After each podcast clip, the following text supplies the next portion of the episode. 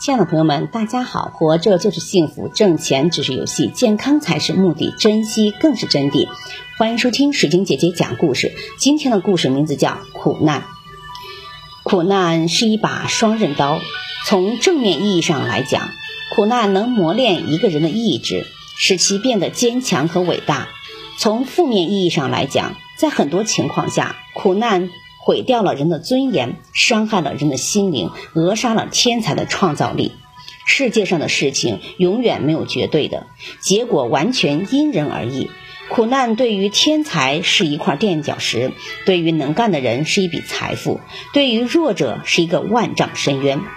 我们之所以要感谢那些让我们吃苦和受折磨的人，是因为我们可以从正面意义上吸取正能量。苦难在一定程度上提升了我们的精神品质，增强了我们自我实现的能力，使我们可以最大限度地摆脱生命的庸碌，激发我们脱离和战胜苦难的斗志。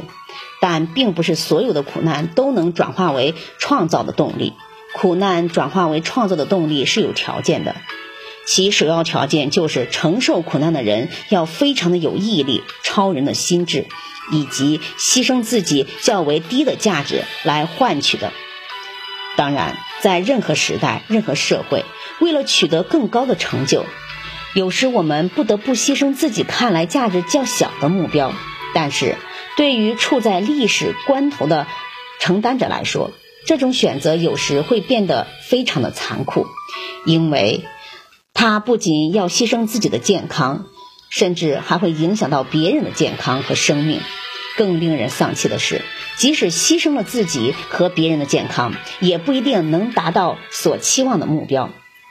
可以想象，在大多数情况下，人们的创造精神被苦难和凄惨的生活所扼杀。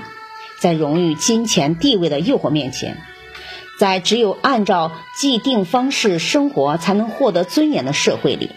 要让所有人都顶住贫困、疾病以及各种世俗专断势力的压迫，而从事自己所心意的事业，几乎是一种奢望。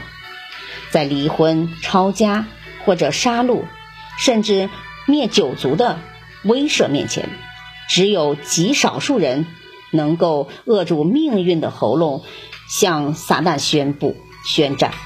而大多数人则选择了妥协，因为在他们看来，虽然自由是好东西，但是要牺牲更多的东西来保全它，实在是不值得。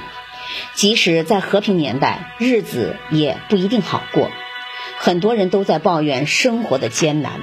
是的，生活往往就是这样子捉弄人。但正是因为这样，我们才更能深刻的体会到吃苦的价值。正是因为日子难过，我们才更要好好的过。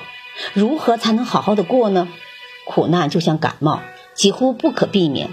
它埋伏在我们前边的不远处，也不知道何时就来袭击我们，与我们不期而遇。我们不能取消苦难，只能迎难而上，临危不惧。苦难是一把双刃剑，可以从精神上摧毁我们，也可以把我们锤炼、打磨得更加坚强。对于何时何地的遭遇苦难，我们无法预期，也无法控制，但我们可以选择如何面对呀。我们可以掌握和控制如何度过苦难。其实，对于每一个人来说，苦难都可以成为礼物或者灾难，选择权就掌握在你自己手里。你无需祷告上帝保佑、菩萨显灵。一个人的尊严和非凡之处。就在于不轻易被苦难所压倒，不轻易因苦难而放弃希望，不轻易让苦难占据自己蓬勃向上的心灵，而是踏踏实实的过好每一天。感谢收听，再见。